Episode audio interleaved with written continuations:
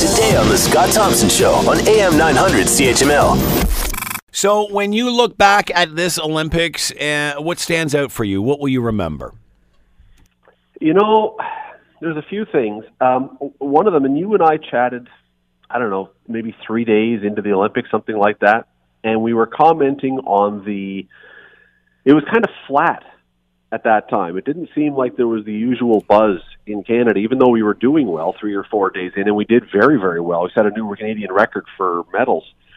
I, I just maybe you felt differently. I was away last week and was following from afar. Never got the sense that there was the same level of buzz or excitement or whatever.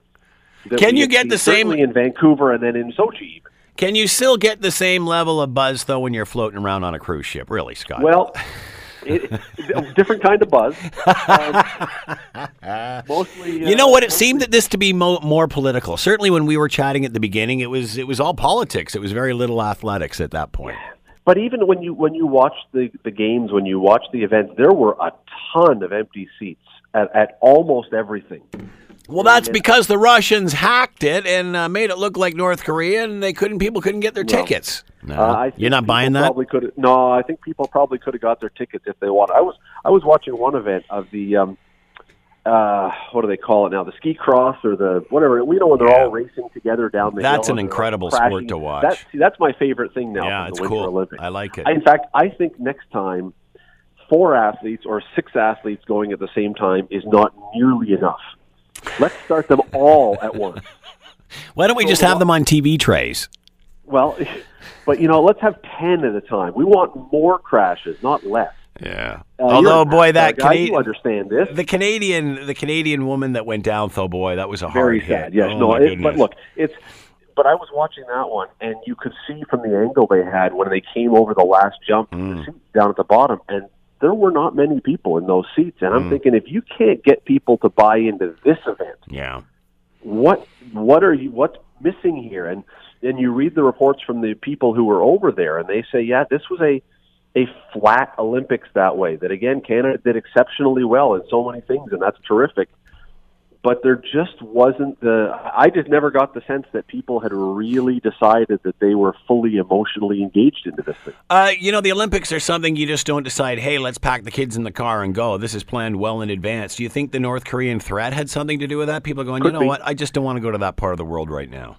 Could be, although it's always the case that the home country is expected and, and sort of responsible or does inevitably fill the seats. I mean, in, in Vancouver, there were lots of people from around the world, but Yeah. there were the, most of those seats were filled by Canadians. Yeah. And I think the bigger issue may have been the fact that it was hours away from Seoul, which is the main population base. So, it, you know, it's not just a case of getting tickets; it's for them Getting it's there. maybe a three-hour drive Yeah. each direction if you're coming from Seoul. And do I want to do that then to go out there? And, and it was a really cold Olympics. Do I want to stand outside for Yeah. hours and freeze to death? So th- there were a lot of things going on.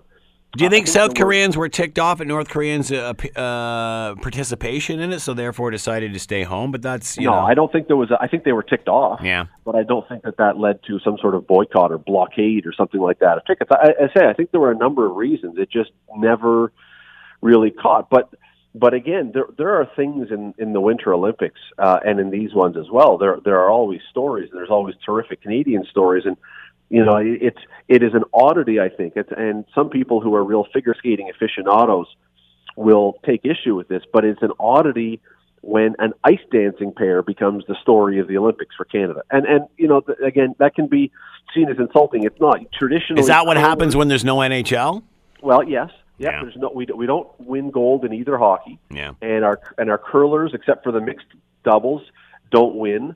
And the darlings of the Olympics, as a result, for Canada anyway, become Virtue and Moir. I, I can't remember when there's been an ice dancing team that has been the story of the games, but that's who really became the face of these Olympics. Want to hear more? Download the podcast on iTunes or Google Play and listen to The Scott Thompson Show weekdays from noon to 3 on AM 900 CHML.